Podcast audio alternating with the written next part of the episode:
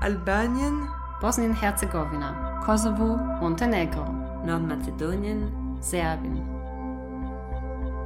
Balkan nach Europa sofort. Erhard Busseck und Sebastian Schäfer fordern die sofortige Aufnahme aller Westbalkanstaaten in die EU. Ihr Plädoyer verbinden sie mit Geschichten über Grenzen, Glauben und Grausamkeiten, über Fabeln, Frieden und Fußball. So bilden die persönlichen Erlebnisse und Erinnerungen der Autoren auch ein Zeugnis ihrer Zeit. Dr. Erhard Busseck ist Vizekanzler außer Dienst und Vorsitzender des Instituts für den Donauraum und Mitteleuropa in Wien. Sebastian Schäffer ist Geschäftsführer des IDM. Institut für den Donauraum und Mitteleuropa. Institute for the Danube Region and Central Europe. European Perspectives. Regional Actions. IDM Podcast.